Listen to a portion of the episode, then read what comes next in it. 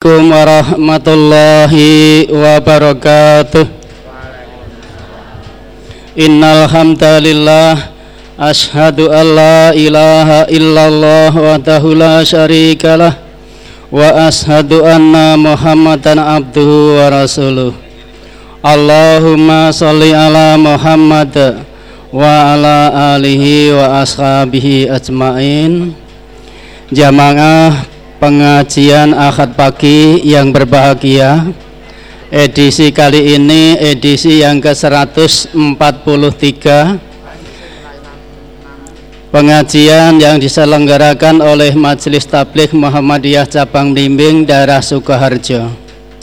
Hari ini Ahad tanggal 24 Jumadil Ula tahun 1441 Hijriah bertepatan dengan tanggal 19 Januari 2020 Masehi.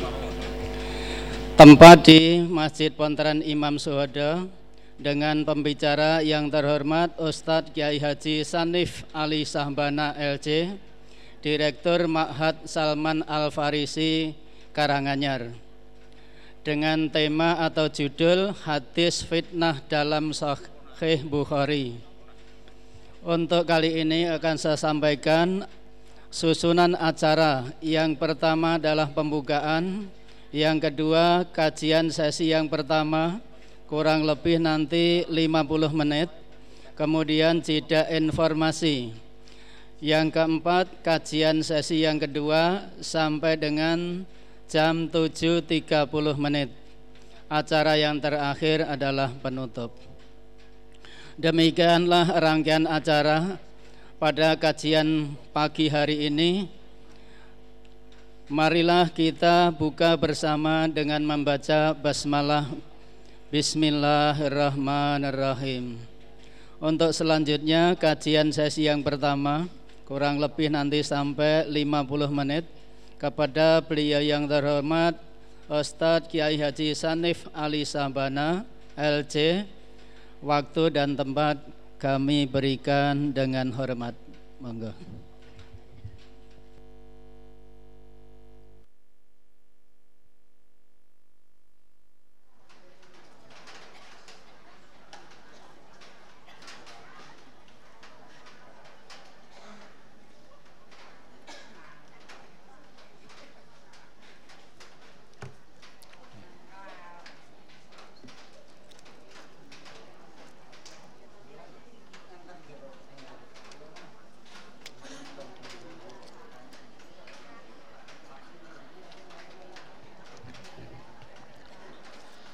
Bismillahirrahmanirrahim. Assalamualaikum warahmatullahi wabarakatuh.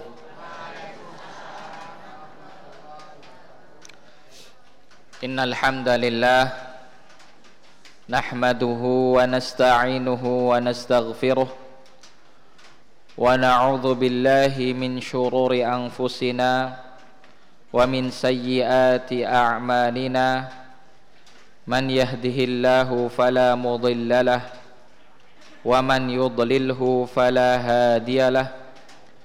أشهد أن لا إله إلا الله وحده لا شريك له وأشهد أن محمدا عبده ورسوله صلى الله على آله وصحبه وسلم تسليما كثيرا. قال تعالى في محكم التنزيل أعوذ بالله من الشيطان الرجيم. يا أيها الذين آمنوا اتقوا الله حق تقاته ولا تموتن إلا وأنتم مسلمون. وقال تعالى واتقوا فتنة لا تصيبن الذين ظلموا منكم خاصة واعلموا أن الله شديد العقاب. صدق الله العظيم. Ma'asyiral muslimin Jamaah kajian ahad pagi yang dirahmati dan dimuliakan oleh Allah Bapak-bapak, ibu-ibu sekalian Alhamdulillah Segala puji bagi Allah subhanahu wa ta'ala.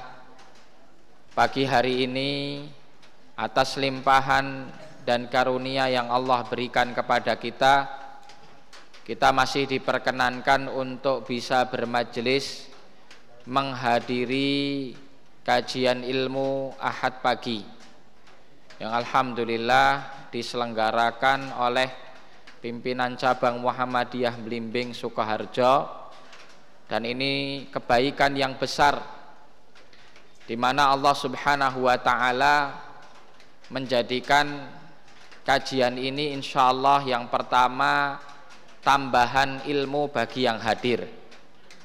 Yang kedua, forum silaturahim di mana para pesertanya yang datang dari berbagai penjuru dari beberapa tempat kumpul hadir ketemu dengan saudaranya yang lain.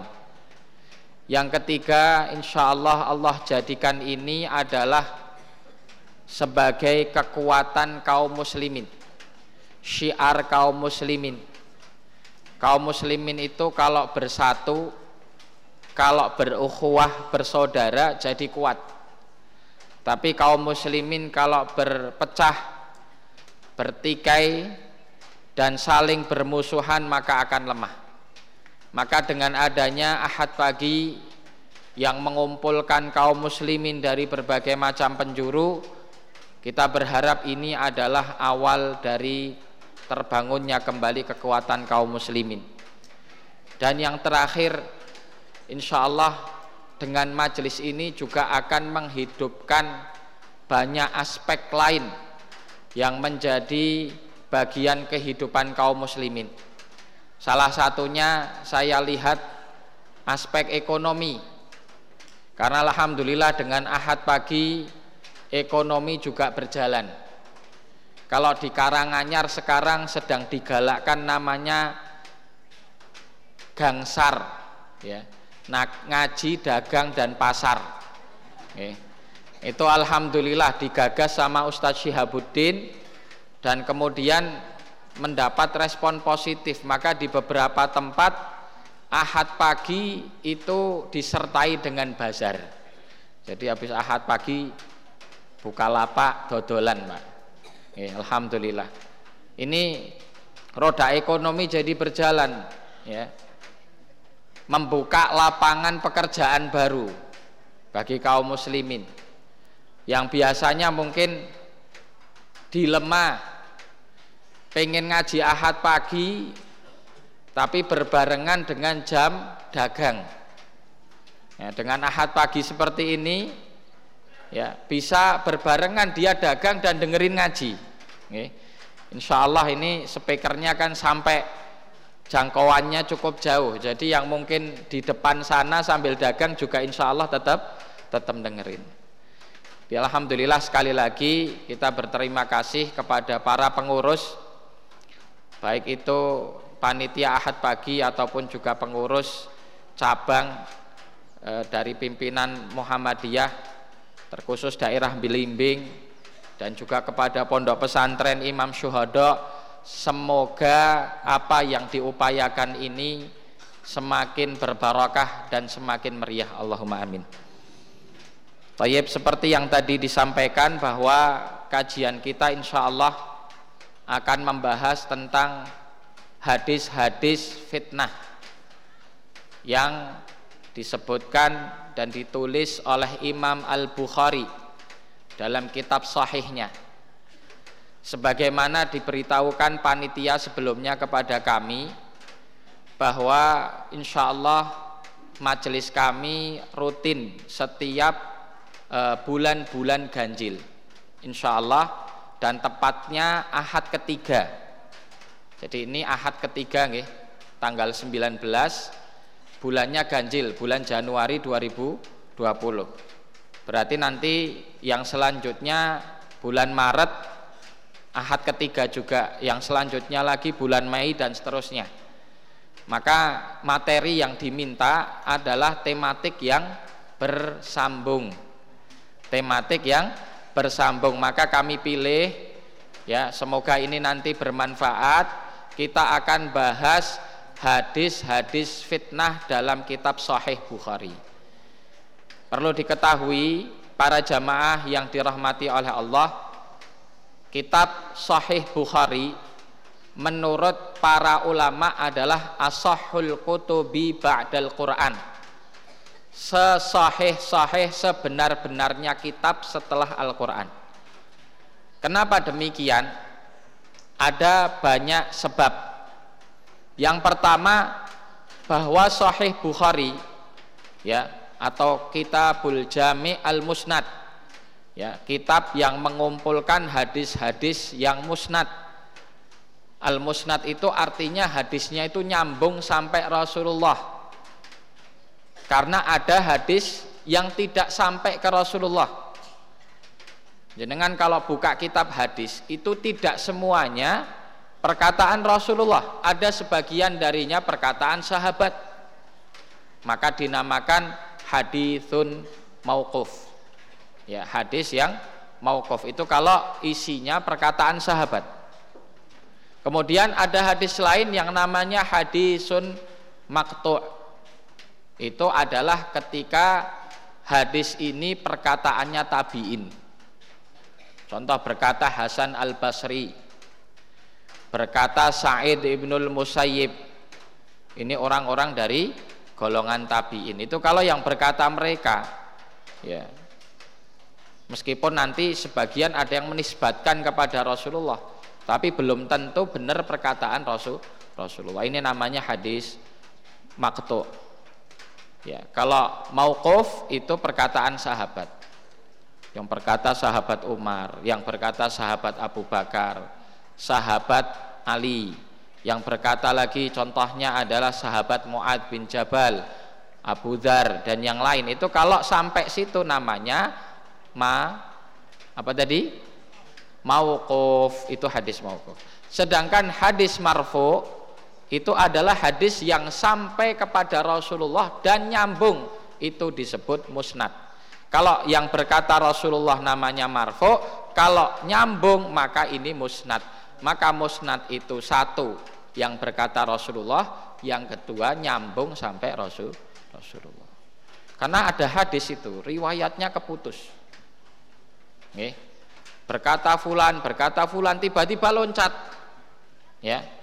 Contoh yang meriwayatkan itu lahir tahun eh, 102 Hijriah padahal dia meriwayatkan dari orang yang lahirnya eh, yang meninggalnya tahun 90 Hijriah.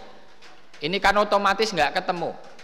102 lahir 90 meninggal. Ketemu napa mboten? Nggak ketemu. Berarti dari mana dia meriwayatkan hadis ya? Dari yang lahir 102 kepada yang meninggal 90 ini mesti ada yang ada yang nyampaikan nah ketika yang nyampaikan itu tidak disebut ini biasanya hadisnya ada masalah bisa jadi antara yang lahir 102 yang dan yang meninggal 90 ada satu orang. Tapi satu orangnya ini pembohong. Nah, ini kalau keotentikan ilmu Islam Bapak-bapak, Ibu-ibu ada hadis itu selalu diteliti oleh para ulama yang spesial mendalami ilmu hadis. Dan itu ketahuan. Nggih. Sinten ke sing ngapusi goroh bohong itu ketahuan orang ini pembohong kok ngeriwayatkan hadis-hadisnya langsung ditolak maka itu biasanya kalau loncat ini ada yang dilewati kalau seumpama ada yang eh, apa namanya tidak ada yang dilewati padahal orang tadi belum pernah bertemu berarti yang dicap pembohong adalah yang lahir 102 tadi. Nah kembali kepada Sahih Bukhari. Sahih Bukhari ini hadisnya diteliti sama para ulama. Dari awal kitab sampai akhir kitab. Dari kitab bab yang pertama sampai bab yang terakhir. Diteliti semua. Setelah diteliti kesimpulan dari para ulama bahwa hadis-hadisnya sahih. Hadis-hadisnya sahih semua. Nanti akan kita jelaskan Imam Bukhari itu ketika menyebutkan beberapa materi di dalam kitabnya itu membagi menjadi kitab-kitab. Ada kitab Taharah, kitab Toharoh isinya pembahasan tentang bersuci nanti ada kitab sholah. Isinya pembahasan tentang sholat. Nah yang kita bahas nanti kitabul fitan. Isinya hadis-hadis tentang fitnah. Di bawah kitab itu nanti ada bab. Contoh kitabus sholat babul adan kitab sholat babnya adzan. Itu nanti seperti itu. Nah, yang dimaksud hadis sahih semua itu non hadis bab. Karena kadang Imam Bukhari menyebutkan di dalam babnya itu hadis. Contoh masalah niat itu nanti menyebutkan babu qauli Rasulillah sallallahu alaihi wasallam innamal a'malu binniyat contohnya. Ya. Itu contohnya. Nanti bab lain, bab kaulu Rasulullah SAW, bab perkataan Rasulullah SAW, ini dan ini. Nah, judul bab itu ada yang sahih, ada yang doif. Tapi isi hadis yang di situ ada nomornya, semuanya sahih. Oke, Sehingga nanti kalau bapak-bapak, ibu-ibu buka sendiri, buka piyambak kitab Sahih Bukhari, saat niki sampun kata ingkang terjemahan. Nek bingung Ustaz Sohe Buhori ki Arab kabeh. Nggih? Tulisane bengkong kabeh aku bingung nah niku mengke jenengan tumbas sing terjemahan nanti ada versi Arabnya ngandapi biasanya terjemah nah yang saya sebut soheh semua itu yang ada nomornya nek wonten penomerane niku sahih. Tapi nek hadise judul bab niku wonten sing sahih, wonten sing dhaif. Maka karena isi di dalamnya semua sahih, judul aslinya itu Al-Jami Al-Musnad, tapi karena dalamnya isinya sahih semua dikenal dengan istilah sahih Bukhari. Saat tapi kan ada kitab lain namanya Sahih Muslim Napa bedane Sahih Bukhari kali Sahih Muslim? Nah, niki kita jelaskan. Sahih Bukhari itu adalah hadis-hadis yang dikumpulkan oleh Imam Al-Bukhari. Nama aslinya adalah Muhammad bin Idris. Eh kok Muhammad bin Idris? Muhammad bin Ismail, mohon maaf. Kalau bin Idris itu Syafi'i. Kalau bin Ismail itu Bukhari. Nama aslinya Muhammad bin Ismail Al-Bukhari. Hadis-hadis yang dikumpulkan dan ditulis sama beliau isinya sahih semua. Maka disebut sahih Bukhari. Sedangkan sahih Muslim hadis-hadis sahih yang dikumpulkan oleh Imam Muslim. Nama aslinya Muslim bin Hajjaj Nama aslinya Muslim bin Hajjaj. Dua-duanya ini ulama ahli hadis. Dan dua-duanya itu bukan dari golongan orang Arab. Imam Bukhari itu asalnya dari Bukhara, daerah Khurasan. Sekarang adalah wilayah sekitar Rusia, Tajikistan, ya Uzbekistan dan seterusnya itu adalah wilayah Khurasan. Imam Muslim pun sama, bukan orang Arab. Dan mayoritas perawi hadis ya, Imam Abu Dawud, Imam At-Tirmidzi, An-Nasai, Ibnu Majah dan yang lain mayoritas itu bukan orang Arab.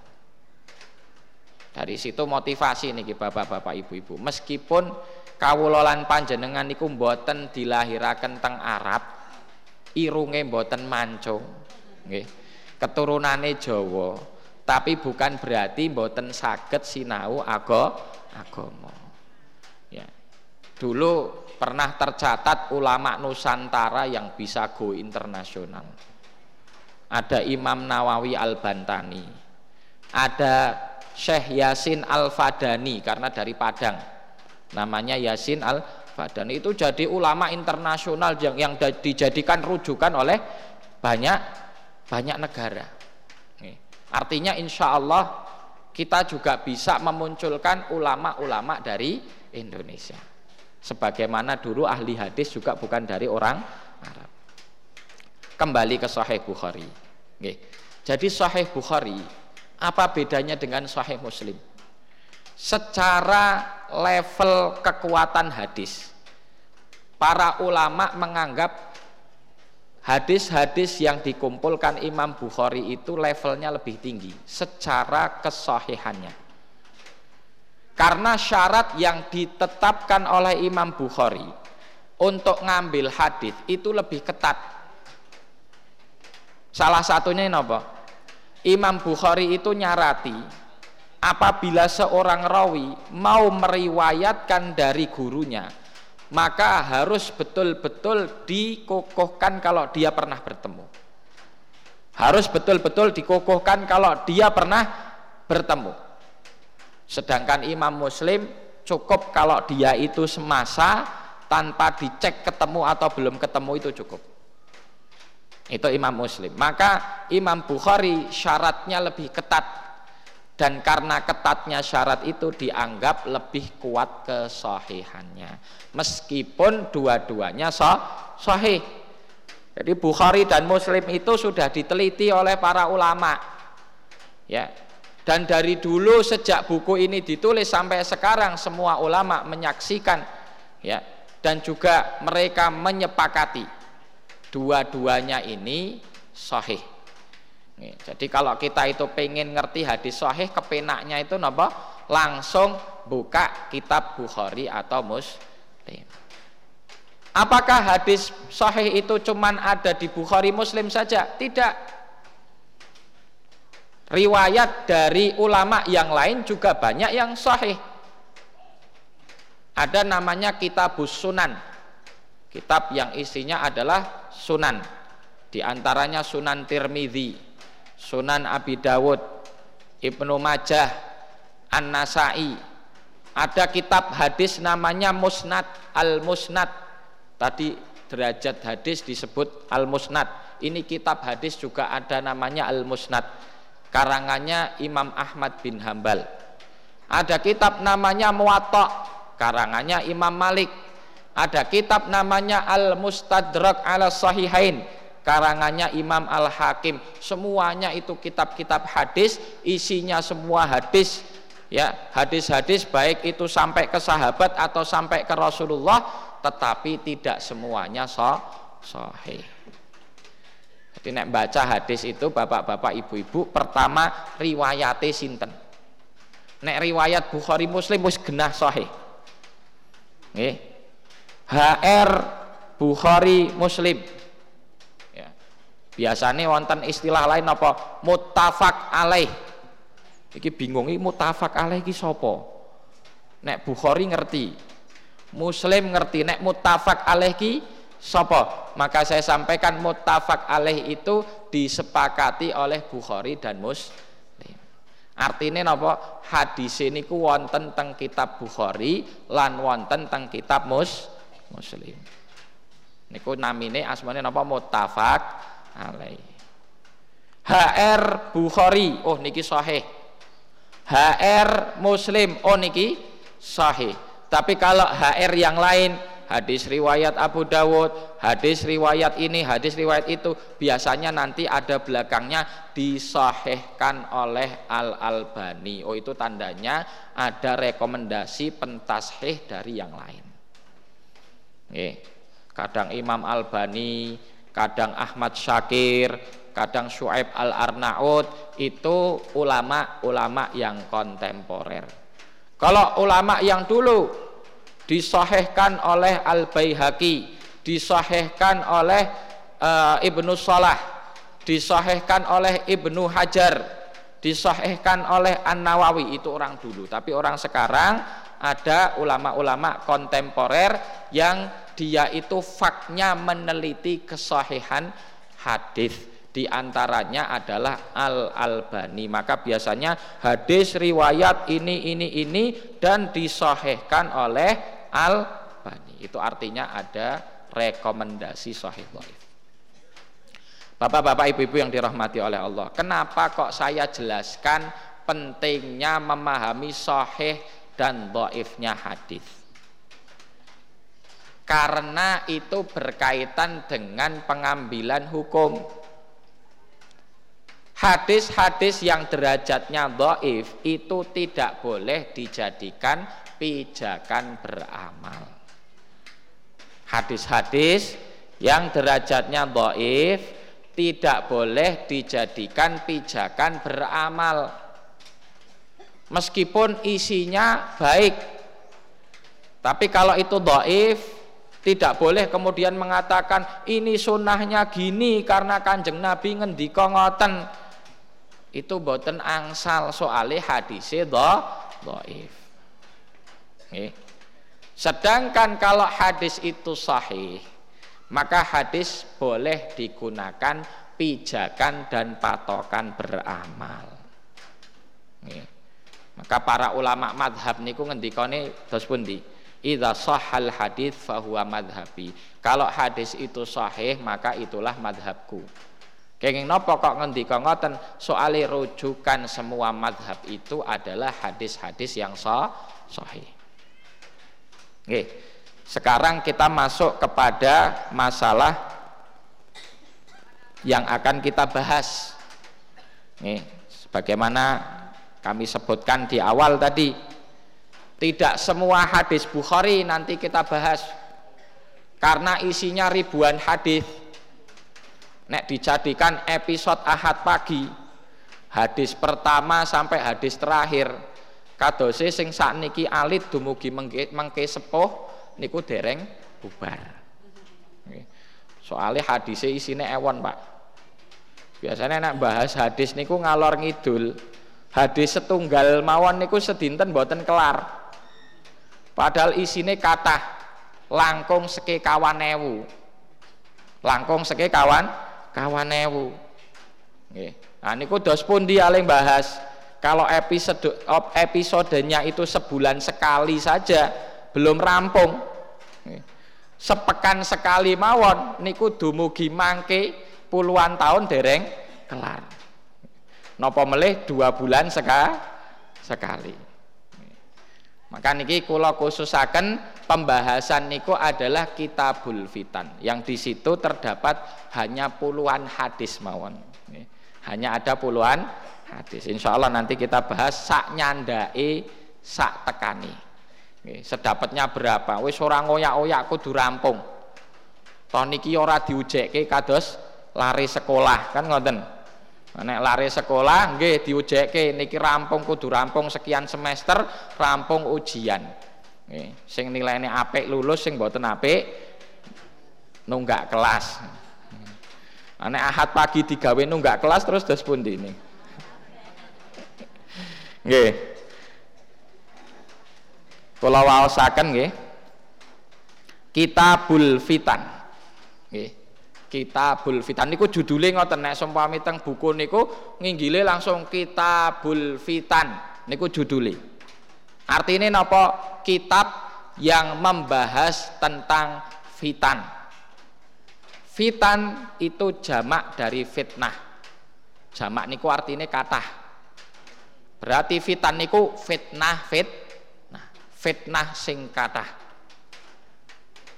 Artinya napa? hadis-hadis yang nanti dibahas disampaikan oleh Imam Bukhari itu isinya tentang permasalahan fitnah.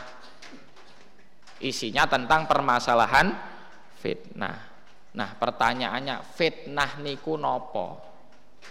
Fitnah niku nopo? Kata itu yang niku, eh awas lo, jangan suka fitnah gitu. Niku nek tiang Jawa tapi nek Sunda sanjangi awas lo fitnah itu. Siapa bilang orang Sunda nggak bilang nggak bisa bilang F itu fitnah katanya. Nggih. Niku nek logate tiyang Sunda niku nek F niku dados napa? P. Makanya fitnah dadosi fitnah. Nenek Arab boten angsal, Bu. Maca Quran fastabiqul khairat pastabiqul khairat. Angsal mboten? Mboten angsal. Nek basa Indonesia mboten napa-napa F dadi P dadi K dadi L mboten masalah. Nggih. Sing penting Pak paham. Paham napa paham? paham napa paham? Nah, niki bahas F kali P malah mboten kelar-kelar niki. Nggih, kitabul fitan, kitab tentang fitnah. Apa yang dimaksud dengan fitnah? Fitnah niku napa? Fitnah kalau menurut bahasa Arab itu artinya adalah ujian. Artinya adalah ujian. Niki makna yang paling banyak. Fitnah niku artinya ujian. Ikhtibar. Bala. Bala itu ujian berupa musibah.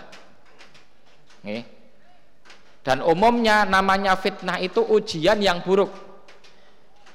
Yang berpotensi seseorang itu terjerumus kepada keburukan niku fitnah dados apa pun yang itu ujian bagi umat manusia bisa disebut fitnah baik bentuknya itu syahwat atau bentuknya adalah syubhat. Nanti kita jelaskan. Contoh wonten tiang nggih bebrayan tetangga kali sampingnya eh ternyata tetangganya beli perabotan baru. Beli kulkas anyar. Utawi motor nek saniki nek kulkas mungkin pun boten pun boten kepingin. Setiap rumah punya kulkas. Ini sekarang motor. Motore baru. Serinya N titik titik titik 2020 eh, model sing paling enggal. Wanyar gres langsung diantar dilere mandap tengajeng griya. Maka tetangga yang merek motornya masih legen titik-titik tahun 80 eh 80 nopo 90 niku nggih 90 nggih niku nggih ketuan berarti nek kula sanjang 80 niku ketika ningali sampingnya kok loh ini kok motor baru maka saya katakan datangnya motor baru tetangga itu adalah fitnah bagi sampingnya. Kenging napa kok kula sanjang niku fitnah soalnya ujian. Nggih napa mboten? Ujian. Nek jenengan mboten lulus ujian, mengke napa efeke setunggal? Pertama hasad. Pertama ha? hasad. Karena melihat saudara dapat nikmat, kemudian tumbuh keinginan nikmat itu hilang dari saudara Anda. Maka hasad menurut para ulama taman nizawalu ni'mah an ghairi. Seseorang yang berandai-andai, berangan-angan nikmat itu dicabut dari saudaranya. Itu namanya hasad. Niku fitnah yang pertama. Sing kena fitnah itu pertama hati. Yang pertama terkena fitnah adalah hati. Maka hati ini nek boten sakit lulus seke fitnah maka terkena hasad gara-gara hasad kemudian lanjut kepada ghibah lanjut kepada ghibah ghibahnya kadang yang intinya ngomongin kejelekan. Sebelum ghibah mungkin pertama adalah nyinyir dulu. Nyinyir riyen saderenge ghibah nyinyir niku ngendikan ingkang boten sae. Alah paling pol-poli kredit. Kan ngoten to? Ya rasah pamer anyar, pol-pole kre kredit. Niku kan nyinyir to. Oh, padahal dereng mesti kredit. Saged mawon angsal hadiah. Saged mawon. Saged cash, saged ditumbasaken putrane. Kan macam-macam, tapi karena sudah hasad maka yang keluar nyi, nyinyir. Niku maksiate pun kali. Hasad pertama maksiat hati nyinyir maksiat nopo maksiat lisan lanjut lagi kepada ghibah lanjut lagi kepada eh sebelum ghibah dulu sebentar ini ada lagi tajasus. Uh, sebelumnya suudzon dulu ngapunten. Karena ayat ini ya ayyuhalladzina amanu jtanibu katsiran minadzon suudzon riyin eh, suudzon. Karena pertama hasad nyinyir habis itu suudzon. Oh iki gek-gek. Wah, ini ki suudon niku kan ngoten, gek-gek. iki motor bermasalah. Suudon akhirnya napa tajasus wala tajasasu golek-golek kesalahan takok-takok tonggone eh yu aku meh takon kae lho sing bar tuku motor anyar kae janjane duwe utang ora to karo sampean. Nggih. Niku namanya napa? Golek-golek kesalahan. Wah. Nah niki orang duwe alhamdulillah ora tau utang karo aku ditakoki kabeh tangga teparone. Alhamdulillah ketemu. Oh iya yu duwe utang karo aku. Alhamdulillah iki oleh gitu. Nggih. Angsal bahan, Bu, nggih. Angsal bahan karena tajasus tadi. Tajasus tadi dapat bahan. Akhirnya setelah dapat bahan, mulai bahan ini digoreng, digodok, dibumbui. Tambah-tambahannya kali pengurangannya kata akhirnya disampaikan kepada yang lain berbentuk ri riba. Kayak lo ngerti ora? Sing bar kupit anyar kayak lo jebule je utang. Wis telung tahun durung dibayar, malah nggo kupit ngono. Padahal awalnya dari apa? Dari hasad. Itu yang saya maksud fitnah itu kayak gitu. Nggih. Fitnah itu seperti itu, tapi bentuknya banyak. Fitnah itu kadang bisa menimpa orang alim, bisa menimpa orang awam, bisa menimpa orang kaya, bisa menimpa orang miskin, semua bisa tertimpa fitnah. Bahkan orang soleh ahli ibadah pun bisa terkena fitnah. Rasulullah Shallallahu Alaihi Wasallam bersabda dalam satu hadis, tu'radul fitan alal qulubi kal hasiri udan udan. Fitnah itu akan senantiasa dipaparkan, akan senantiasa dilewatkan di hati seseorang, sebagaimana orang menganyam kloso, tiker, tiker niku nek di nek dianyam niku kan lewat meriki, lewat meriki, lewat meriki, kadang meriki, kadang terus seperti itu. Maka fitnah itu akan lewat ke hati kita kadang dari depan, kadang dari belakang, dari kanan, dari kiri, dari atas, dari bawah terus. Nggih. Contohnya mawon niki, jenengan numpak kendaraan pit motor. Kemudian tiba-tiba lewat satu mobil baru model model yang baru. Ya, lewat ces Jenengan lihat dengan mata itu, kadang terkena fitnah itu ke hati. Fitnah berupa apa? Hobot dunia. Cinta dunia. Ya, wong ngertosi nek fitnah niku napa? Oh, fitnah niku nganu Pak Ustad, menuduh sesuatu tanpa bukti. Nah, niku jenenge fitnah. Nggih, leres niku fitnah menurut definisi bahasa Indonesia. Tapi nek fitnah menurut Quran hadis sanes niku. Fitnah menurut Quran hadis niku artinya adalah ujian. Dan tadi disampaikan dalam hadis tu'radul fitan, ujian itu akan dipaparkan terus-menerus ke hati kita. Ya. Dan itu sumbernya dari penglihatan dan dari pende, pendengaran. Napa mawon sing kawula panjenengan tingali napa mawon sing kawula panjenengan mirengaken niku berpotensi jadi fit fitnah. Apa pun kadang jenengan boten ningali tapi mireng seke sanese akhirnya dadi fitnah kepingin. Contohnya mau nglanjutake sing masalah motor N titik-titik niku wau. Nggih. Boten boten ningali wonten tetangga sing boten ningali urung weruh barange motore sing kados pundi tapi diceritani kae lho nggih tangga sing kono kae tuku motor anyar nggih. Mereke N titik-titik 2020 Gres. Iya toh iya. Dereng ningali tapi mi mireng. Setelah itu semalaman nggak bisa tidur. Gara-gara mikiri mau motor. Berangan-angan melamun. Ya Allah, coba aku duwe motor sing kaya kae ya. Akhirnya HP ini dibuka ke mereknya apa toh? Dipadosi regone. Setelah dapat harganya mulai tulul amal.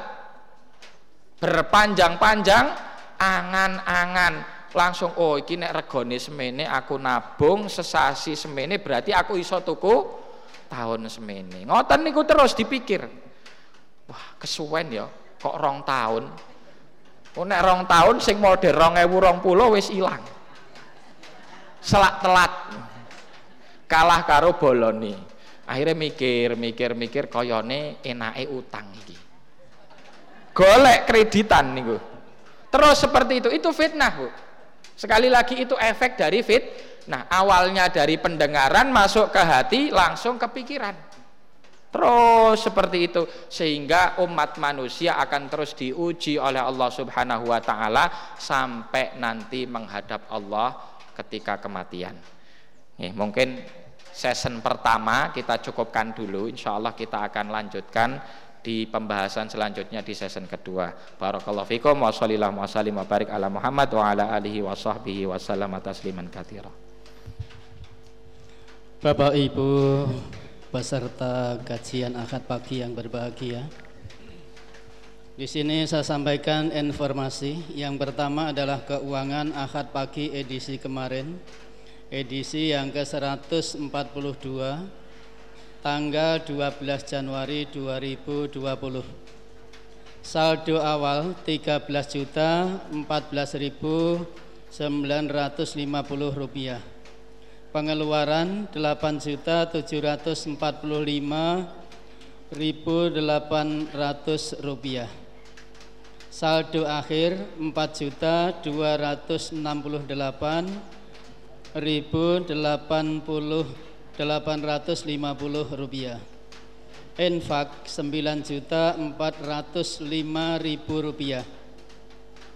Yang kedua mohon kepada jamaah sekalian untuk bisa mengisi dan memutar kota, kota infak kemudian mohon juga kepada peserta untuk membuang sampah pada tempat yang telah disediakan mohon juga untuk juga merapatkan tempat duduknya. Mohon untuk melepas alas kaki saat memasuki area wudhu dan kamar mandi masjid. Yang ketiga, insya Allah setiap akad pagi yang keempat, kajian akad pagi akan digunakan untuk tanya jawab agama. Jadi kepada jamaah bisa menulis pertanyaannya dan dikumpulkan di dalam kotak infak yang diputar. Insya Allah akan dijawab oleh Ustadz Salahuddin Sirizar LCMA. Kemudian yang keempat, pekan ini yang mendapat giliran dana organisasi dari akad pagi adalah PRM dan PRA Meranggen setelah kajian bisa diambil lewat MC. Yang kelima, bagi jamaah yang mengendaki hendak mengumpulkan infak kotak kubah, di situ bisa diserahkan kepada petugas lazismu di depan gerbang masuk atas nama lazismu cabang. Kepada petugas lazismu diucapkan banyak terima kasih. Jazakumullah khairan khasira. Yang ke enam bagi jamaah yang mengendaki stempel majelis tablik untuk keperluan tugas sekolah ataupun dinas bisa menghubungi petugas di meja presensi depan gerbang. Untuk yang selanjutnya yang ketujuh informasi pengajian akad pagi pekan depan.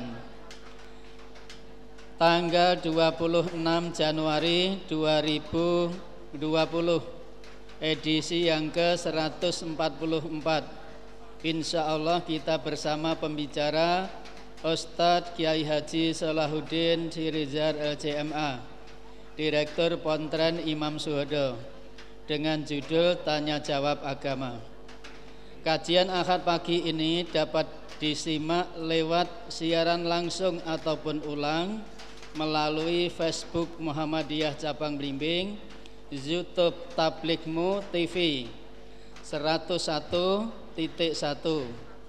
RDS Radio Dakwah Syariah FM Solo siaran podcast. Demikianlah untuk jeda informasi yang saya sampaikan. Mudah-mudahan kita dapatkan pengertian yang sepenuhnya.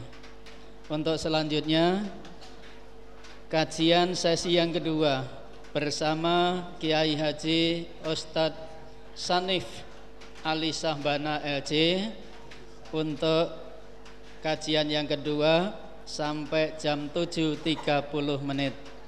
Waktu sepenuhnya kami haturkan kepada beliau yang terhormat Monggo kita lajengaken. Baik, bismillahirrahmanirrahim. Alhamdulillahi rabbil alamin. Wal aqibatu lil muttaqin wa la udwana illa 'alal zalimin. Asyhadu an la ilaha illallah wahdahu la syarikalah wa asyhadu anna Muhammadan 'abduhu wa rasuluhu as-sadiqul wa'dil amin wa ala alihi wa sahbihi wa man tabi'ahum bi ihsanin ila yaumiddin.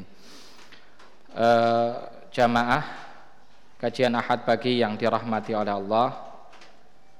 Di season pertama tadi kita bahas tentang masalah definisi fitnah. Kenapa kita sebutkan? Karena memang Imam Bukhari menyebutkan judul ini dalam kitabnya Kitabul Fitan.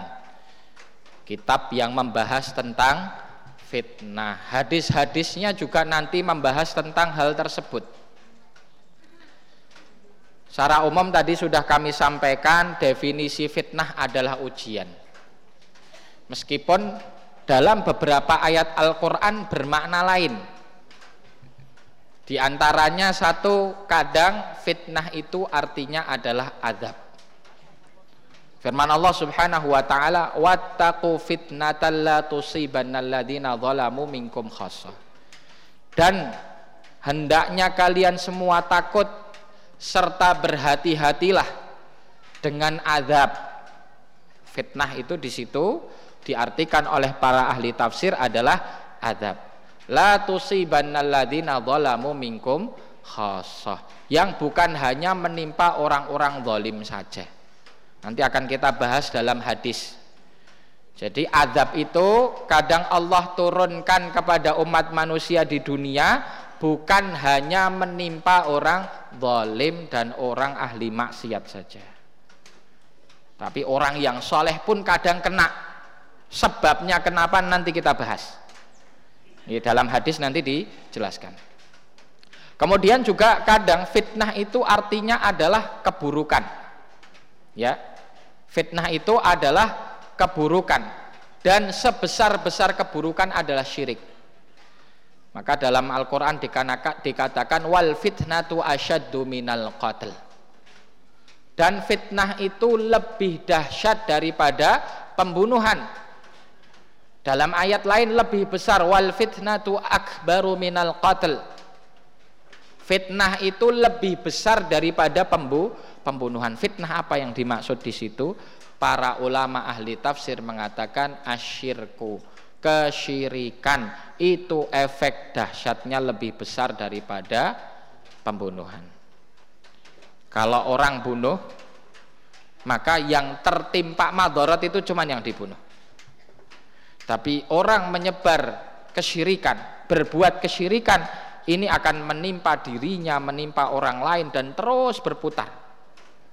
Kemudian yang kedua, pembunuhan itu tidak menyebabkan kerusakan ataupun tidak meng mengakibatkan e, amalan buruk lain.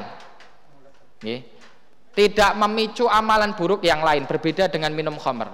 Orang minum khamar dengan minum khamar bisa bunuh. Dengan minum khamar bisa zina. Tapi kalau orang bunuh biasanya sudah bunuh habis itu lari pol-poling rampok dan itu ngerampoknya bukan gara-gara bunuh, tapi bunuh gara-gara ngerampok. Karena mau ngerampok, yang mau dirampok lawan akhirnya bunuh. Tapi kalau bunuh, ya itu biasanya kemudian selesai. Ada memang sesekali bunuh, lihat tuh yang tak bunuh kok pakai perhiasan maka diambil barangnya. Itu ada. Tetapi umumnya pembunuhan berhenti sampai situ, berbeda dengan kesyirikan. Kesyirikan itu adalah sumber semua kerusakan. Orang bunuh bisa ber, ber, bersumber dari kesyirikan. Orang zina bisa bersumber dari kesyirikan. Orang minum khamr bisa bersumber dari kesyirikan. Kenapa? Orang itu kalau menyekutukan Allah, maka sak penake dewi.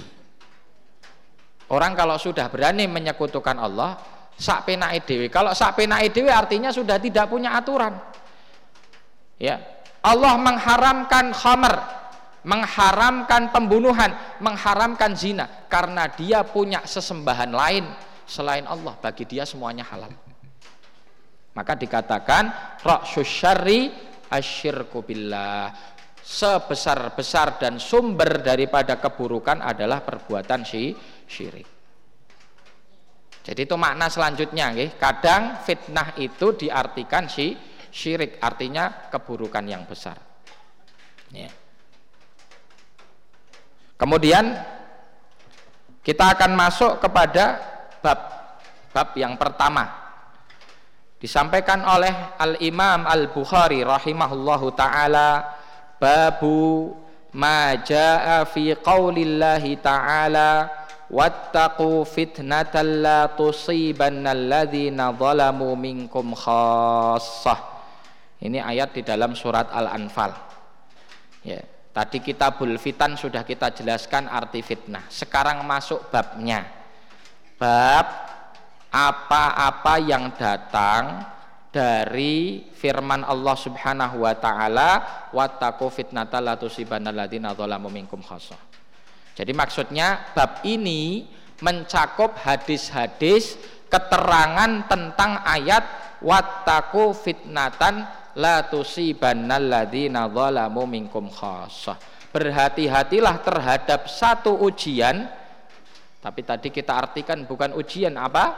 Adab. Fitnah artinya adab dalam ayat ini. Berhati-hatilah dengan adab yang bukan hanya menimpa orang-orang yang zalim saja jadi hadis-hadis di bawah ini nanti tafsiran dari ayat tersebut. Dalam Sahih Bukhari itu total ada 97 kitab. Kitab Toharoh, kitab Sholah, kitab Zakat, kitab Siam, kitab Haji, kitab ini, kitab ini, kitab ini jumlahnya 97. Kitabul Fitan salah satu darinya dan disampaikan di akhir kitab termasuk di akhir-akhir jilid terakhir dari kitab Sahih Bukhari. Kenapa demikian? Ya Imam Bukhari itu awal kitab itu kitabnya apa judulnya? Awal buku beliau itu judul kitabnya adalah Kitabu Bid'il Wahyi kitab permulaan wahyu. Eh, Sedangkan kita bulfitan ditaruh di bontot. Karena umumnya ujian itu semakin dahsyat ketika dunia itu semakin tua. Semakin kita masuk akhir zaman, semakin ujiannya tambah be besar. Zaman Rasulullah SAW, ujian syahwat itu belum seperti sekarang. Ujian syahwat itu belum seperti sekarang. Bahkan mungkin satu abad lalu ujian syahwatnya belum seperti sekarang. Sekarang itu ngeri sudah ujian syahwatnya. Ya. Orang di mana-mana itu sudah seenaknya sendiri. Wanita ngumbar aurat seenaknya, perzinahan di mana-mana terang-terangan. Dan saya, saya baru baca berita di area Solo. Nih, tepatnya di Solo Paragon di parkiran. Itu ada kejadian ada seseorang pasangan yang bukan mahram berbuat mesum di dalam mobil. Itu mungkin baru sepekan ini baru beberapa hari lah. Nih, berbuat mesum, mesum dalam mobil itu di parkiran Paragon. Karena sekuritinya itu apa namanya e, curiga dipergoi Wah, ketika dipergok itu langsung dia kalang kabut, mobilnya disetater, digas, ditabrak sisan ini security. Sampai palang apa niku yang biasanya buat parkiran itu itu juga di hajar juga. Akhirnya lari sampai Sukoharjo atau sampai mana dikejar ketangkep dipukuli sama masa itu berita baru. Artinya orang berbuat fahisyah berbuat sesuatu yang eh, kemaksiatan yang keji itu sekarang sudah nggak malu. Zina itu dari dulu ya ada tapi orang dulu itu zinanya ngumpet-ngumpet. Zinanya ngumpet-ngumpet sekarang terang-terangan. Di parkiran di mobil itu kan terang-terangan.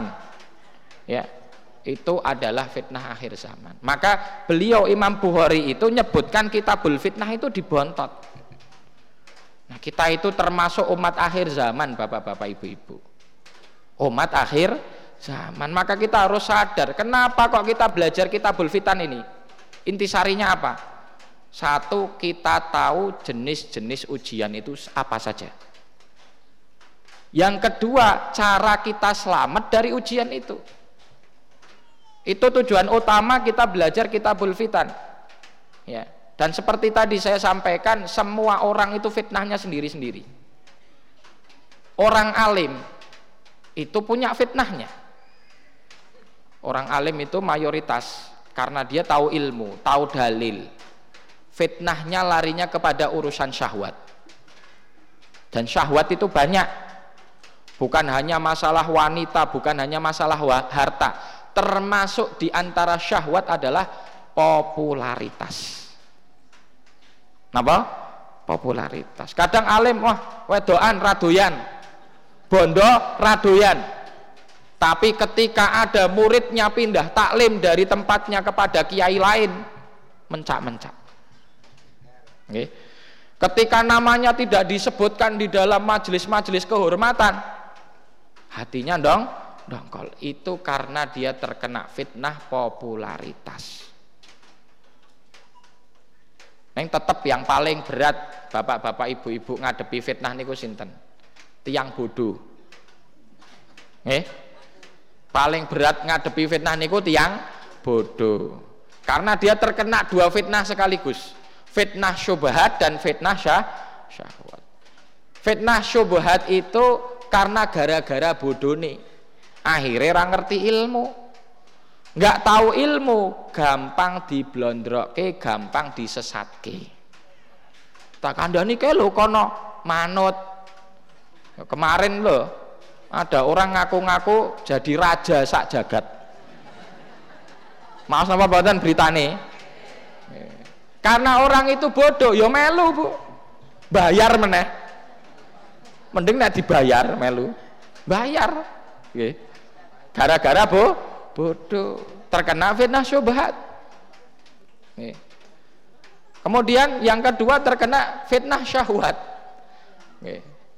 Kata siapa? Kalau orang bodoh itu selamat dari kalau orang bodoh kalau orang alim itu terkena fitnah syahwat saja Ustaz berarti kalau orang bodoh cuman kena fitnah syubhat saja. Enggak syahwat pun kena. Ya. Jadi nggih sak minim-minime ampun dadi wong bodoh Bapak-bapak Ibu-ibu nggih. Insyaallah. Kita lanjutkan tadi niki nggih. apa indikasi tidak bodoh? Nek gelem ngaji iki berarti ora bodoh Bu. Nek gelem ngaji berarti ora bodoh. Sing bodoh niku sing ora gelem nga, ngaji. Wis bodoh ora gelem ngaji ya tambah bodoh. Kan ngoten? Tapi kalau orang bodoh mau ngaji ah itu sudah pinter. Dengan dia mau ngaji itu pinter perkara berapa banyak ilmu itu rizki dari Allah Mboten masalah sedikit demi sedikit yang penting diamalkan. Ini, tadi saya ulangi bab maja afi qaulillahi ta'ala wattaqu fitnatal la tusibanna alladziina dzalamu minkum khassa. Ya, bab firman Allah Subhanahu wa taala yaitu surat Al-Anfal berhati-hatilah dengan fitnah dengan adab yang bukan hanya menimpa orang-orang yang zalim saja di antara kalian ya. Hadis yang pertama. Bismillahirrahmanirrahim. Haddatsana Ali bin Abdullah Haddatsana Bishr bin As-Sari. Haddatsana Nafi' bin Umar. An ibni Abi Mulaikah qala qalat Asma binti Abi Bakr radhiyallahu taala anhuma anin nabiy sallallahu alaihi wasallam qala ana ala haudhi antadhiru man yaridu alai fayukhadhu binasin min duni fa aqulu ummati fayuqalu la tadri masyau alal qahqara Qala banu Abi Mulaikata Allahumma inna na'udzubika an narji'a ala aqabina au nuftan. Ini hadis yang pertama. Hadasana itu artinya apa? Berbicara kepada kami. Jadi ini Imam Bukhari yang yang ngomong. Imam Bukhari dapat hadis dari siapa? Dari Ali bin Abdillah. Ali bin Abdillah dapat hadis dari siapa? Dari Bishrub Nusari. Bishr dapat hadis dari siapa? Nafi bin Umar. Nafi bin Umar dapat hadis dari siapa? Ibnu Abi Mulaikah. Ini tabiin. Ibnu Abi Mulaikah dapat hadis dari salah satu sahabiat, sahabat perempuan namanya Asma binti Abi Bakar. Jadi hadis itu dulu rentetan. Nih, rentetan orang riwayatkan hadis dari sini, dari sini, dari sini. Karena hadis itu dijaga oleh Allah Subhanahu wa taala sebagai wahyu, maka Allah menciptakan para ulama-ulama yang mempelajari ilmu hadis. Tujuannya untuk meneliti hadis agar membedakan sahih dan doif yang tadi sudah saya jelaskan. Nah, sampai kepada Asma binti Abi Bakar. Siapa ini Asma?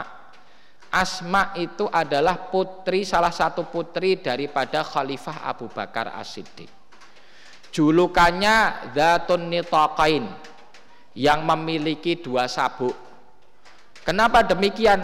Karena dulu ketika Rasulullah hijrah, Asma ini yang membantu Rasulullah dan bapaknya Abu Bakar untuk hijrah.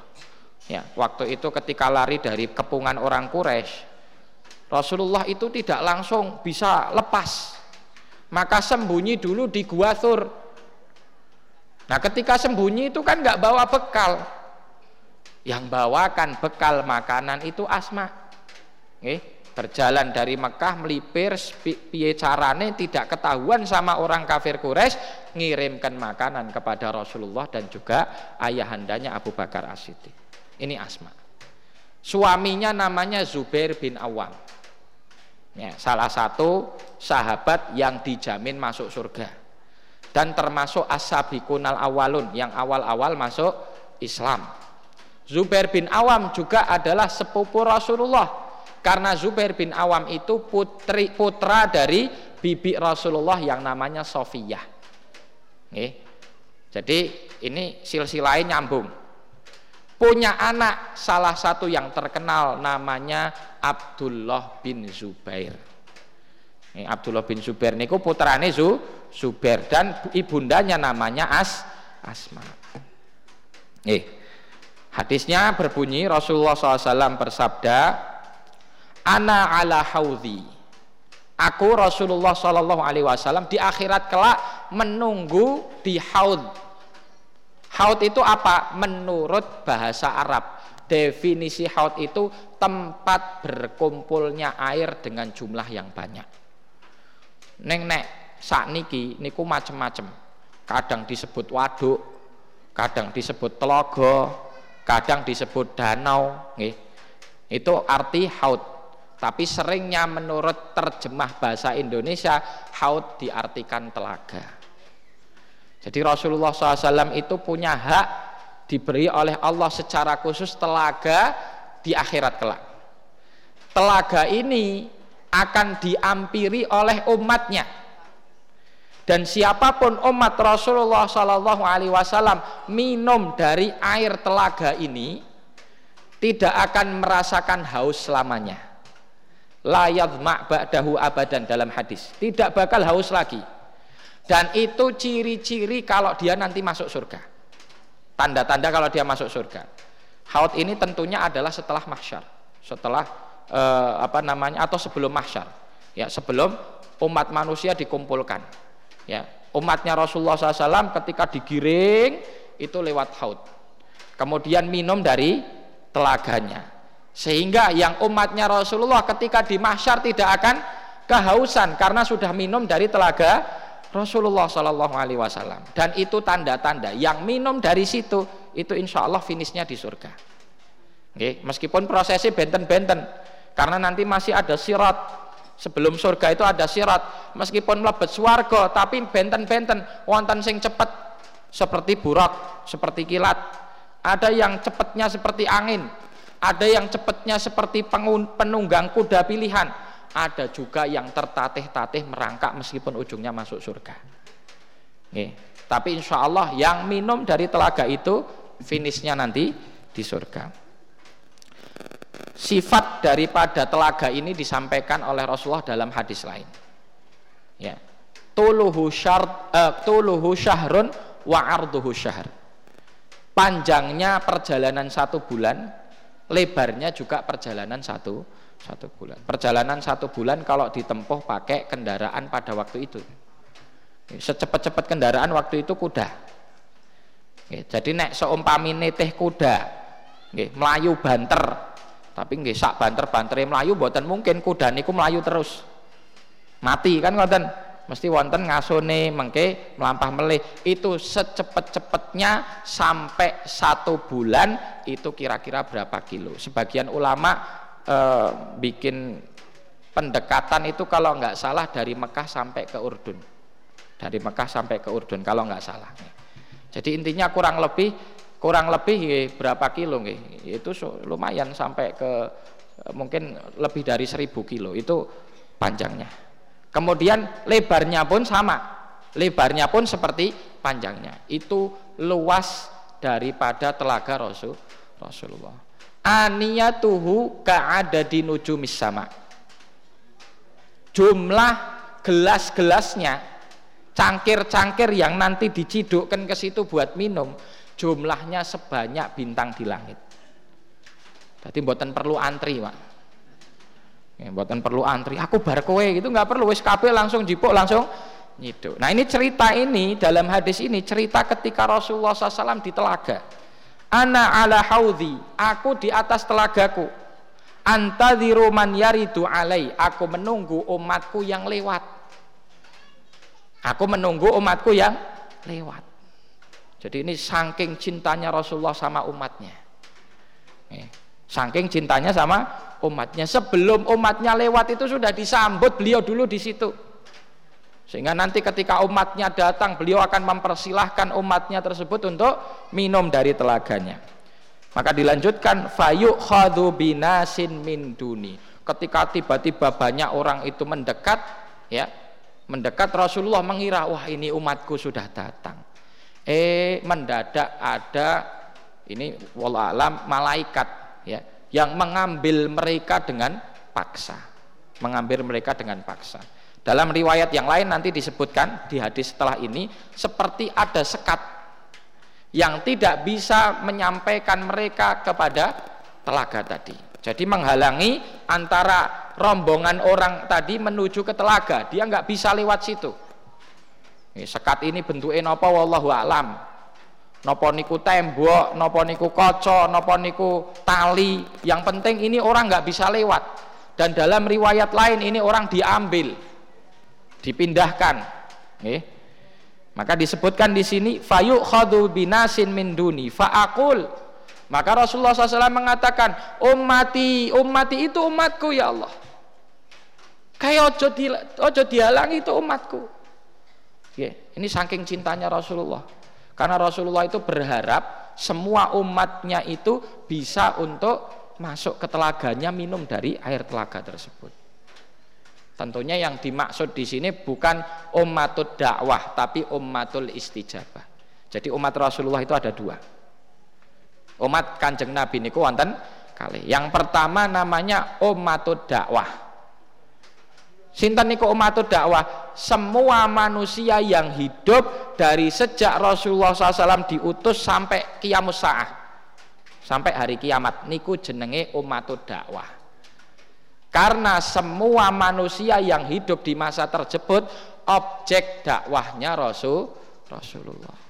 Ora peduli Yahudi, ora peduli Nasrani, nggak peduli agama apa pun, itu disebut umat Rasulullah secara umatud dakwah. Karena mereka wajib untuk men menjawab seruan Rasul Rasulullah. Nek manut kanjeng Nabi muslim mlebu swarga nek ora nurut karo kanjeng Nabi kafir mlebu neraka. Itu seperti itulah umat dakwah. Sedangkan yang kedua namanya umatul istijabah. Sinten? Umatul istijabah itu adalah umat yang menjawab seruan kanjeng Nabi. Berarti adalah orang-orang mus muslim setiap muslim yang menjawab seruan kanjeng Nabi namanya umatul istijabah. Yang diangen-angen kalih kanjeng Nabi lewat di telaganya itu adalah kita-kita semua. Umatul istijabah. Umat yang menjawab seruan kanjeng Nabi. Nek sing kafir wis ora diarep-arep. Nah, makanya di sini Rasulullah heran, ini umatku yang menjawab seruan dakwahku sudah mau datang ke telaga kok dihalangi? Makanya kanjeng Nabi wow sanjang umatku ya Allah umatku itu. Maka dilanjutkan dalam hadis. Ya. Fayuqalu la tadri ma, uh, la tadri masyau alal qahqara. Wahai Muhammad ini yang berkata malaikat. Engkau tidak tahu bahwa mereka itu setelah engkau wafat berpaling daripada Islam. Para ulama mengartikan masyauqah qara itu artinya apa? Murtad. Artinya apa? Murtad. Nanti kita jelaskan, ada nggak sih yang dulu zaman Rasulullah, zaman kanjeng Nabi beriman, habis itu murtad ada. Dan itu tidak disebut sahabat. Insya Allah akan kita jelaskan. Kemudian, Qala ibnu Abi Mulaikah Kemudian perawi dari hadis ini mengatakan Allahumma inna na'udzubika an narji'a ala aqabina au nuftan. Wahai Allah, kami berlindung kepada Engkau ya agar jangan sampai kami berpaling dari agama ini atau terkena ujian fitnah. Saya lengkapi dengan hadis selanjutnya. Jadi insya Allah setiap pertemuan kita menyelesaikan satu bab Nggih, biar efektif. Nek mboten mengke dangu. Nggih. Kita bahasnya bahas secara singkat. Haddatsana Yahya ibnu Bukair, haddatsana Yaqub ibnu Abdurrahman, an Abi Hazimin qala sami'tu Sahl bin Sa'din yaqul Sami'tu Nabiyya sallallahu alaihi wasallam yaqul ana faradtukum 'alal haudhi faman waradahu syariba minhu wa man syariba minhu lam yadhma ba'dahu abadan la yaridanna alayya aqwamun a'rifuhum wa ya'rifuni thumma yuhalu baini wa bainahum qala Abu Hazimin fasami'ani Nu'man ibn Abi Ayyash wa ana uhaddithuhum hadha. Faqala hadha sami'tu sahlan. Faqultu na'am. Qala wa ana ashhadu ala Abi Sa'id al-Khudri la sami'tuhu yazidu fihi. Qala innahum minni. Fayuqalu innaka la tadri ma baddalu ba'dak. Fa aqulu suhqan suhqan liman baddala ba'di. Hadis ini diriwayatkan dari sahabat lain. Ya dari sahabat Sahal bin Sa'din As-Sa'idi. Ya ini salah satu sahabat Rasulullah SAW dan juga diriwayatkan dari Abi Sa'id Al-Khudri itu juga sahabat Rasul. Redaksi ini hampir sama sama yang tadi cuman ada tambahan. Di sini dikatakan bahwa tambahannya aku mendengar Abu Said Al-Khudri mengatakan ya innahum minni orang-orang yang tadi dihalangi untuk masuk ke telaga tadi itu adalah dariku artinya dari umat Rasulullah artinya umat is Islam kemudian fayuqalu innaka la tadri ma badalu ba'dak Wahai Muhammad engkau tidak tahu apa yang mereka rubah setelah engkau meninggal. Jadi ini sini ada dua redaksi. Orang yang dihalangi untuk masuk ke telaga Rasulullah. Niku sing pertama tiang ingkang murtad. Tiang ingkang murtad. Yang kedua mereka yang berbuat bid'ah. Mereka yang berbuat bid'ah. Karena nanti dalam riwayat lain juga dikatakan ma'ahdatsu ba'dak apa yang mereka ada-adakan setelah engkau meninggal.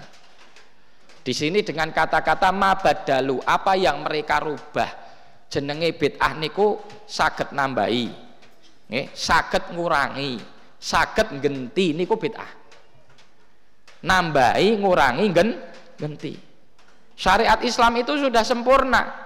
Nopo sing dibeto kanjeng Nabi nggih niku sing diamalke.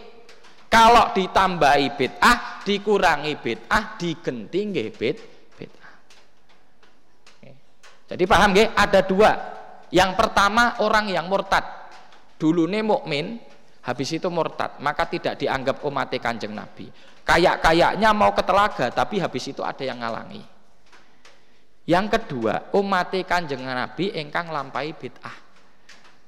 Eh, umat kanjeng Nabi engkang lampai bid'ah itu juga sama. Seakan-akan umatnya kanjeng Nabi pak mau e, masuk ke telaga tapi habis itu dia dihalangi. Nah, jadi di sini kenapa kok Imam Bukhari memasukkan hadis ini di dalam Kitabul Fitnah? Apa korelasi dari telaga dengan fitnah? Sing dimaksud sanes telogo nih Pak. Yang dimaksud itu adalah apa yang merubah kondisi umat Muhammad setelah beliau meninggal. Maka para ulama menyebutkan ini dari diambil kesimpulannya dari hadisnya Hudzaifah. Nanti di kitabul fitan juga ada. Bahwa fitnah terbesar itu ada tiga. Fitnah yang terbesar itu ada tiga. Yang pertama adalah kematian Rasulullah. Yang pertama adalah kematian Rasulullah. Yang kedua adalah tentang terbunuhnya Utsman. Utsman bin Affan. Itu meninggal. Ya. Itu. Yang ketiga disampaikan adalah Dajjal. Niki fitnah bagi umat kanjeng Nabi itu paling dahsyat ada tiga. Satu wafatnya Rasul Rasulullah. Yang kedua meninggalnya Utsman. Yang ketiga Dajjal. Nah para ulama kemudian mengembangkan dengan ijtihadnya. Kematian Rasulullah, wafatnya Rasulullah dikiaskan juga kepadanya adalah kematian para ulama. Karena al ulama warasatul ambiya ulama itu pewaris nabi. Dados seumpami wonten tiang alim niku kok pejah niku musibah besar. Seumpami wonten tiang alim kok pejah niku musibah besar kenging nopo? Setelahnya tidak ada lagi orang yang alim yang mengarahkan umat. Ketika umat tidak diarahkan dengan ilmu, berarti tinggal menunggu kehancuran. Kau sami rumien kanjeng Nabi niku wafat, efek setelah wafatnya kanjeng Nabi niku langsung banyak yang berpaling. Itulah yang tadi disebutkan murtad. Di antara yang murtad siapa? Pengikutnya Musailamah Al-Kadzab. Eh, Musailamah Al-Kadzab niku nabi palsu. Niku murtad. Eh. Pengikutnya Al-Aswad niku juga nabi palsu. Orang-orang yang tidak mau bayar zakat sama Abu Bakar Asidik juga dihukumi murtad. Soalnya bukan hanya nggak mau bayar, tapi juga ngelawan. Ya, jadi masalahnya itu bukan nggak bayarnya, tapi ngelawan tidak mau mengeluarkan zakat. Itu sama saja membatalkan rukun Islam. Rukun Islam pertama syahadat, sholat, zakat. Nah zakat ini tidak diterima sama mereka, zakat. Maka ini dianggap sebagai kemurtatan diperangi sama Abu Bakar. Ini masuk dalam hadis yang pertama itu orang-orang yang murtad tadi. Zaman Kanjeng Nabi tesis sugeng niku muslim mukmin. Manut kali Kanjeng Nabi. Tapi ketika Rasulullah wafat berpaling murtad, akhirnya tidak dianggap umat Kanjeng Nabi. Sama sekarang. Kita coba lihat. Ketika ada seorang alim itu wafat, biasanya meninggalkan setelahnya adalah kerusakan-kerusakan karena akhirnya umat tidak ada yang mengarahkan. Untuk itu bapak-bapak ibu-ibu, upaya kita untuk menyelamatkan umat ini agar tetap baik, kita harus mengkader ulama. Karena tadi ulama itu warathatul ambiya. Ulama niku asete umat Islam nek ulama e sampun sami pejah niku tondo-tondo nek kiamat niku sampun caket. Sudah deket sekali. Ketika ulama itu dihinakan ulama dipenjarakan ulama itu dimusuhi artinya memusuhi umat. Jadi harus dipahami niki. Ulama niku sim simbol simbol umat. Ketika ulama dimusuhi sama saja dengan memusuhi um, umat sebagaimana ketika ulama ini wafat maka kebaikan umat itu akan hilang Kemudian yang kedua, wafatnya Utsman bin Affan dikiaskan oleh para ulama adalah pertikaian antara pemimpin dengan rakyat muslim. Pertikaian antara pemimpin dan rakyat muslim. Satu negara, satu daerah, kalau pemimpinnya dan rakyatnya itu sudah tarung, sudah kelahi, tidak akur, tidak rukun, itu tanda fitnah yang besar. Soalnya zaman menikah Utsman bin Affan itu ya sebetulnya sebaik-baik pemimpin.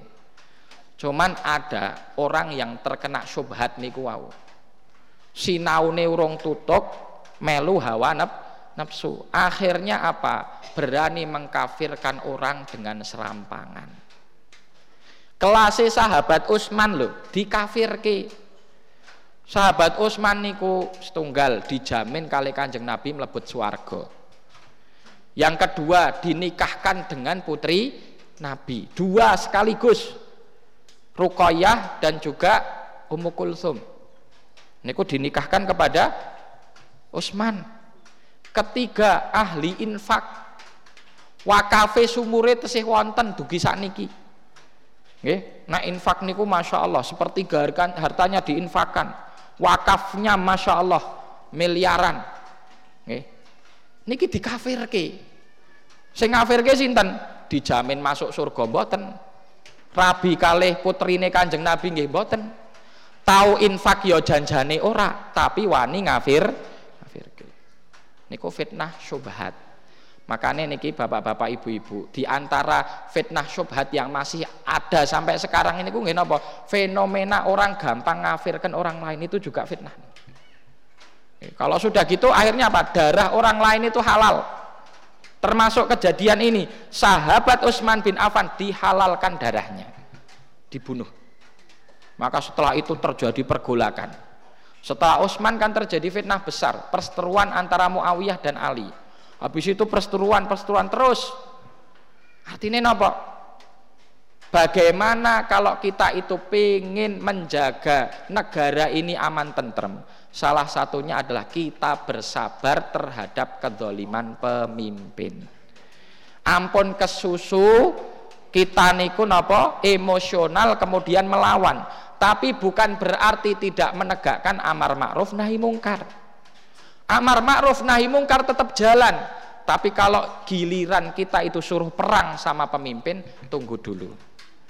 Eh, soal ini kejadian-kejadian yang sudah ada di timur tengah sana. Ketika rakyat dan pemimpinnya itu bertengkar sendiri, yang masuk justru orang asing. Penjajah yang masuk. Maka kita ini di Indonesia, bapak-bapak, ibu-ibu, keamanan ini harus dijaga Seumpami wonten kemaksiatan-kemaksiatan, kedoliman-kedoliman kita bersabar, tapi tetap sebisa mungkin kita amar ma'ruf nahi mungkar. Nggih. Carane pripun saat amar ma'ruf nahi mungkari? Dilekke. Ngagem lisan. Seumpami kok wonten lurah mboten bener. Nggih, kerjaane maksiat, nggih didatangi. Sampaikan Pak Lurah nun sewu, kula rakyatin jenengan, kula niku tresno kali jenengan tapi nun sewu nek jenengan maksiat ngoten kula wedhos niki desa diadab kali Gusti Allah. Sanes wedhus lho nggih. Ajrih nggih. Artinya kita takut bahwa nanti apa? Desa ini diadab sama Allah Subhanahu wa taala. Maka jenengan ninggal maksiat nek mboten purun nggih lengser mawon. Oh niku kan sae to ngoten niku. Sama pejabat mana pun, nggih. Instansi pemerintah ketika melakukan kemaksiatan kita punya kewajiban untuk mengingatkan dengan cara yang ma'ruf. Bukan berarti sabar terhadap kedoliman, ada kemaksiatan menang wae. Akhirnya dihadap kabeh nih. Maka tadi kita harus kumpulkan itu, kita gabungkan antara satu perintah kita itu hati-hati terhadap adab yang menimpa umum yang kedua juga kita tetap menegakkan amar ma'ruf nahi mungkar meskipun kepada pemimpin. Yang ketiga nih yang terakhir. Tadi disebutkan fitnah yang terbesar pertama napa? Kematian Rasulullah. Yang kedua napa? Wafatnya Utsman. Yang ketiga Dajjal. Dan Dajjal itu fitnah Dajjal itu bukan hanya fitnah uh, apa namanya Dajjal yang datang di akhir zaman. Bukan hanya Dajjal yang matanya itu non sewu bahasanya napa picek. Nggih, napa niku? PC. Napa-napa niku? Matanya cuma satu, tapi bukan satu cuma di tengah ngoten nggih Pak nggih. Dajjal itu matanya dua cuman yang satu awar. Awar itu tidak bisa melihat. Nggih. Niku dajjal. Bukan hanya dajjal ini, tetapi dikiaskan oleh para ulama dikembangkan dajjal sebagaimana perkataan Syekhul Islam dikiaskan adalah setiap orang yang mendatangkan kerusakan dengan sesuatu yang tidak masuk akal. Okay? Siapa pun yang menyesatkan dengan menggunakan sesuatu yang tidak masuk akal itu namanya dajjal. Eh, dulu ada orang bisa ngobati ngagem apa niku? Watu. Watu dicemplongke niki banyu jenengan unjuk nanti sembuh. Sekarang fenomena nih ngobati dengan cara datangkan Jibril. Saya panggilkan Jibril. Saya panggilkan Muhammad ngono.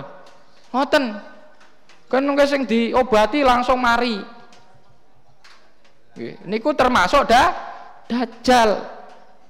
Karena antara masa Rasulullah sampai dajjal yang besar sabda Rasulullah akan muncul dajajilah para penipu-penipu ulung ya memang mereka itu dahsyat. Di India dulu ada namanya Syaibaba Syaibaba itu di India sana dia bisa nurunkan hujan.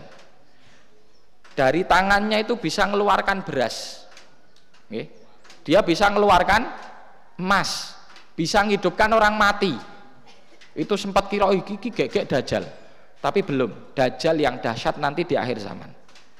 Tapi di antara itu banyak dajjal siapa pun yang menipu menyesatkan umat manusia dengan sesuatu yang tidak masuk nalar itu disebut dah dajjal itu termasuk fitnah loh. Jadi bapak-bapak, ibu-ibu hati-hati, jangan mudah ketika jenengan lihat yang wah, lihat yang hebat itu jangan langsung ikut. Bisa jadi itu dajjal. Eh, ini Bu, tak no, napa gerah napa? Oh gerah niki Pak kanker, wis kene tak marekke. Wis mari ilang. Sisuke enteng, oh Masya Allah aku di sembuhke karo iki Pak tabib ini akhirnya ikut termasuk aliran-aliran sesat itu itu ada juga itu yang pemimpinnya itu punya kemampuan. Ya ora mudeng niku sihir napa niku bantuan jin. Tapi yang jelas memang bagi kita sebagai orang awam itu dianggap di luar nah, nalar. Patokannya satu kata Syekhul Islam Ibnu Taimiyah. Beliau berkata di dalam iktidha siratal mustaqim ya itu mengatakan patokannya satu siapa pun bisa melakukan hal-hal di luar nalar tapi ibadahnya bermasalah ilmunya bermasalah. Tidak berdasarkan Al-Quran Sunnah ketahuilah itu pembohong itu dajjal. Meskipun iso mabur meskipun dobong orang mempan meskipun bisa berjalan di atas air apa pun yang dilakukan kalau dia orang tahu sholat ngibadahi masalah malah pelaku maksiat ini dajjal Sedangkan siapa pun ketika dia itu istiqomah dalam ibadah, amalannya baik, ilmunya baik, landasannya Al-Quran dan Sunnah, kemudian ada hal-hal yang dilakukan olehnya keluar dari nalar, itu disebut karomah. Disebut apa? Karomah. Karomah niku wonten ahlu sunnah wal jamaah menetapkan karomah yang Allah berikan kepada para aulia. Dulu para pejuang-pejuang dulu, kiai-kiai dulu, ketika berhadapan dengan Belanda, itu bisa Belanda dia nembak Belanda, Belanda ini nggak bisa lihat dia. Niku karomah. Eh, karomah ini bukan keinginan kita, aku pengen ngilang, celing, ngonten buatan. Tapi karomah ini diberikan oleh Allah Subhanahu wa taala atas kesolehan dari yang diberikan karomah. Jenderal Sudirman katanya gitu nggih, saking solehnya nggih, saking solehnya itu perang itu Belanda nggak ngelihat dia. Itu karomah itu. Nggih. Tetapi kalau orang ahli maksiat, orang jauh dari syariat, landasannya bukan Quran Sunnah, kok punya hal-hal yang hebat, ketahuilah itu dah dajjal. Paham nggih, Bapak-bapak, Ibu-ibu? Ya, mekaten sementawis kajian terkait dengan kitabul fitan. Kita baru membahas dua hadis. Bab yang pertama semoga bisa kita lanjutkan di kesempatan yang akan datang. Dari kami mungkin cukup sekian kurang lebihnya mohon maaf. Wassalamualaikum warahmatullahi ala Muhammad wa ala alihi billahi taufiq wal hidayah. Assalamualaikum warahmatullahi wabarakatuh Mohon tidak beranjak dulu, kita berdoa. Kita tutup dengan kafaratul masjid. Subhanaka Allahumma wa bihamdika asyhadu alla ilaha illa anta astaghfiruka wa atubu ilaih. Kondoripun dari akan wilujeng. Assalamualaikum warahmatullahi wabarakatuh.